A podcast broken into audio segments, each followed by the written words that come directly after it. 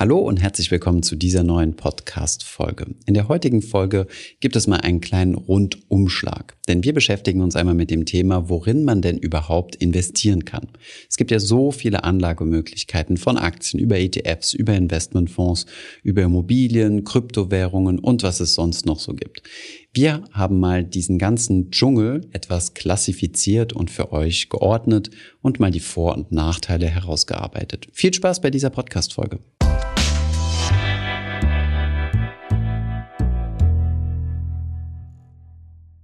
Wichtig zu wissen, bevor wir loslegen, ist, dass man drei Dinge unterscheiden muss. Zunächst einmal gibt es Asset-Klassen, also Wertpapiergruppen, die man sich anschauen kann.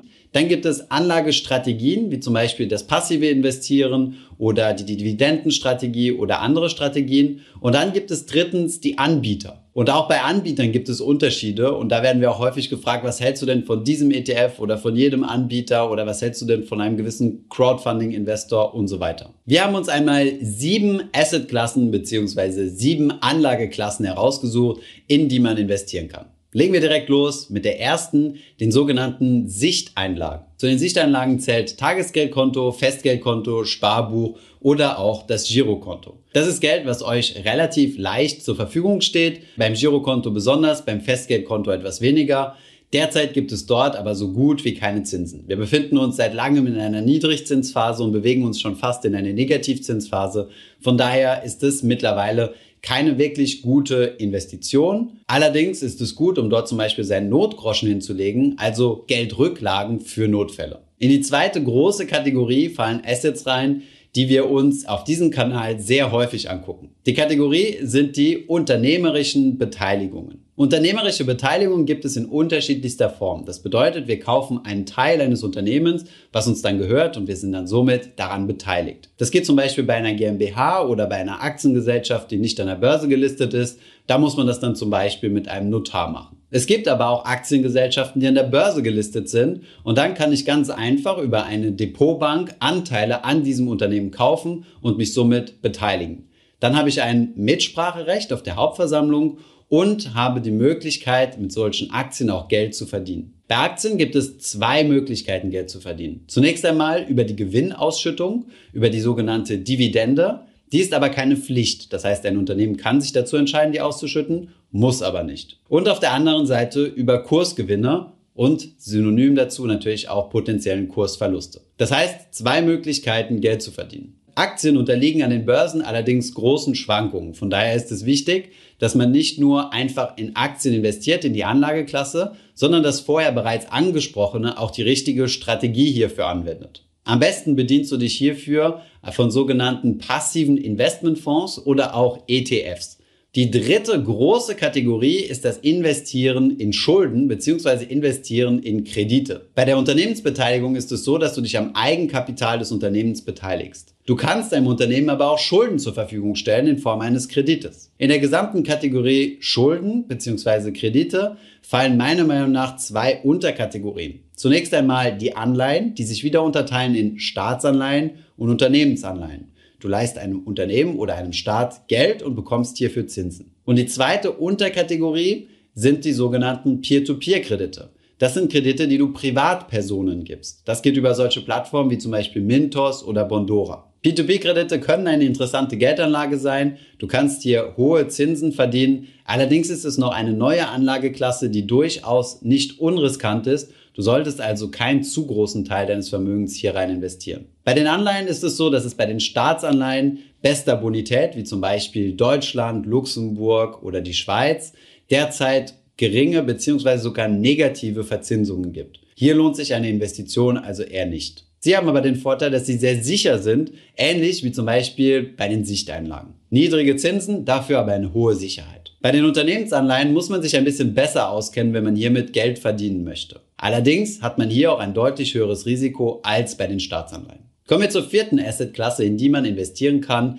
nämlich Immobilien. Auch Investitionen in Immobilien lassen sich wieder in unterschiedliche Schubladen aufteilen. Zunächst einmal die Direktinvestition. Du kannst dir direkt ein Eigenheim kaufen zum Beispiel oder Wohnungen kaufen, die du dann an andere Personen vermietest. Auch hierzu haben wir schon einige Videos gemacht. Wie gesagt, alle weiterführenden Videos zu jeder Assetklasse findest du unten in der Beschreibung. Eine weitere Möglichkeit, in Immobilien zu investieren, ist über sogenannte Crowdfunding-Plattformen wie zum Beispiel Exporo. Das ist unserer Meinung nach aber ziemlich riskant und wirft im Verhältnis zum Risiko verhältnismäßig wenig Rendite ab. Außerdem muss man hier schon mit relativ hohen Investitionssummen von fünfhundert Euro pro Projekt einsteigen, womit eine Diversifikation, also eine Aufteilung auf ganz viele Projekte, ziemlich viel Kapital benötigt. Eine weitere Möglichkeit, sich an Immobilien zu beteiligen, ist dann sogenannte Immobilien-Aktienunternehmen. Sie sind also eine Mischung zwischen einer Beteiligung und Immobilien. Man beteiligt sich nämlich an einer Firma, die selbst wiederum in Immobilien investiert. Manche dieser Immobilien-Aktienunternehmen heißen REITs, R E I T S, was für Real Estate Investment Trust steht.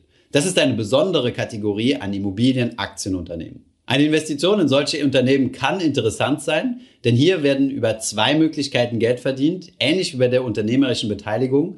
Zunächst einmal an der Gewinnausschüttung, die sich zum Beispiel aus den Mieten zusammensetzt, und zweitens aus Kurssteigerungen, wenn das Immobilienportfolio insgesamt an Wert gewinnt. Die fünfte Kategorie, in die man investieren kann, sind die sogenannten Rohstoffe. Und auch bei den Rohstoffen kann man grob in fünf Unterkategorien aufteilen. Zunächst einmal die Edelmetalle, die sind dir vermutlich als erstes in den Kopf geschossen. Hierzu zählt zum Beispiel Gold, Silber oder Palladium. Die zweite Kategorie sind die sogenannten Energierohstoffe. Hierzu zählen zum Beispiel Kohle, Rohöl oder Strom. Die dritte Kategorie sind die Basismetalle, wie zum Beispiel Eisen oder Aluminium oder auch Kupfer. Kategorie Nummer vier sind die Mineralien, wie zum Beispiel Bauxit oder Schwefel. Und Kategorie Nummer fünf sind die Agrarrohstoffe, wie Getreide, Tabak oder Kaffee. Mit Rohstoffen gibt es leider nur eine Möglichkeit, Geld zu verdienen, nämlich über sogenannte Kurssteigerungen. Rohstoffe werfen nämlich keine laufenden Gewinne, Dividenden oder Zinsen ab. In Rohstoffe zu investieren ist auch relativ schwierig. Abgesehen vom Gold kannst du zum Beispiel Rohstoffe nur schwierig bei dir zu Hause lagern. Möchtest du zum Beispiel vom Getreidepreis profitieren, wirst du dir vermutlich keine Tonne Getreide zu Hause lagern, um sie dann später zu einem höheren Preis wieder zu verkaufen. Deswegen bedient man sich beim Investieren in Rohstoffe überwiegend von Derivaten, um präziser zu sein, in der Regel Rohstoff-Futures. Wer hiermit Geld verdienen will, sollte sich am besten etwas auskennen und mit der Thematik beschäftigen. Kategorie Nummer sechs sind Währungen, und hier haben wir auch Kryptowährungen hinzugezählt. Du kannst in Währungen investieren, zum Beispiel in Währungspaare, in den Tausch zwischen U S-Dollar und Euro zum Beispiel. Viele Trader und Spekulanten handeln genau diese Währungspaare, weil es eines der liquidesten Märkte der Welt ist und auch eines der größten. Auch in Kryptowährungen wie zum Beispiel Bitcoin, Ethereum oder andere Kryptowährungen kannst du investieren. Sei dir aber bewusst, dass es mit extremen Risiken verbunden ist. Es ist eine extrem neue Asset-Klasse, die noch nicht viel erforscht wurde, und auch hier gibt es in der Regel keine zweite Möglichkeit, Geld zu verdienen über laufende Erträge, sondern ausschließlich über Kursgewinne, denen natürlich auch potenzielle Kursverluste gegenüberstehen. Kategorie Nummer sieben ist eigentlich keine echte Kategorie, sondern eher so ein Sammelsurium an Dingen, die wir hier zusammengefügt haben, nämlich in materielle Dinge. Zum Beispiel kannst du in Autos investieren, zum Beispiel über Oldtimer, in Kunstgegenstände, sogar in Sneaker, solange du dich in den entsprechenden Kategorien gut auskennst. Die Nachteile sind hier natürlich, dass es ein ziemlich riskantes Investment ist, wenn du dich nicht auskennst, und dass es in der Regel sehr illiquide Märkte sind. Das bedeutet, dass du nicht von heute auf morgen Anteile an deinem Vermögen verkaufen kannst. Hast du zum Beispiel einen Oldtimer, der sehr viel wert ist, würde es keinen Sinn machen, einfach nur einen Reifen zu verkaufen, wenn du etwas Liquidität brauchst, sondern du musst einen Käufer finden, der dir das gesamte Auto zum entsprechenden Wert abkauft. Das war's auch schon soweit zu den großen sieben Asset-Klassen-Kategorien, die wir uns herausgesucht haben. Wichtig zu wissen ist aber, dass es noch so zwei Arten von Sonderkategorien gibt. Nämlich es gibt immer die Möglichkeit, direkt in diese Asset-Klassen zu investieren, von denen wir gerade gesprochen haben. Oder es gibt, wie zum Beispiel gerade bei Rohstoffen, die Möglichkeit, indirekt in diese zu investieren. Und hierzu gibt es zwei große Kategorien an Produkten, die es uns ermöglichen, indirekt in diese Assetklassen zu investieren.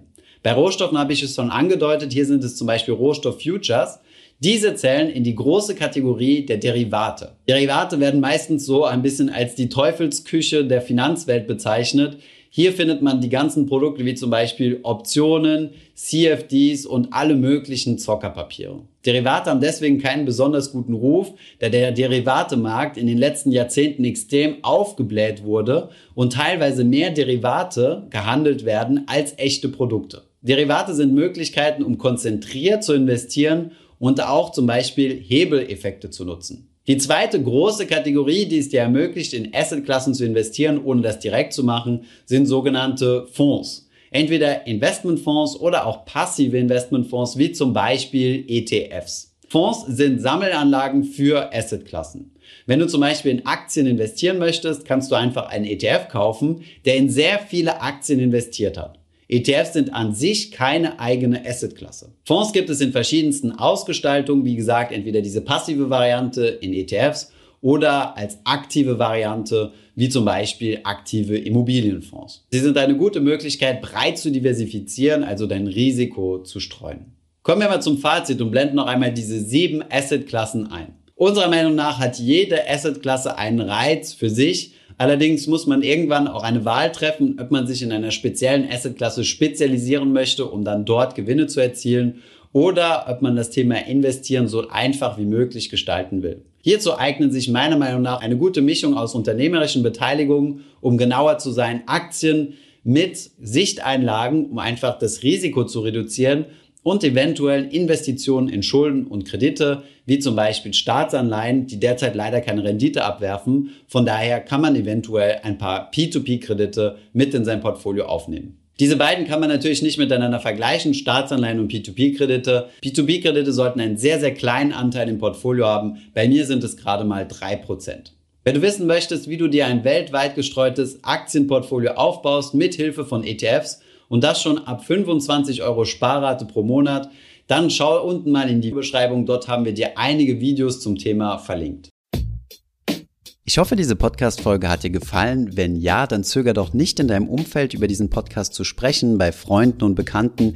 Ich denke, es gibt auch in deinem Umfeld viele Menschen, die sich für das Thema finanzielle Bildung interessieren oder interessieren sollten. Wenn du auf iTunes bist, würden wir uns auch freuen, wenn du uns eine positive Bewertung dalässt. Das hilft uns, den Podcast noch einfacher auffindbar zu machen. Alle wichtigen Links und Verweise findest du wie immer in den Shownotes zu diesem Podcast. Vielen Dank fürs Zuhören und bis zum nächsten Mal.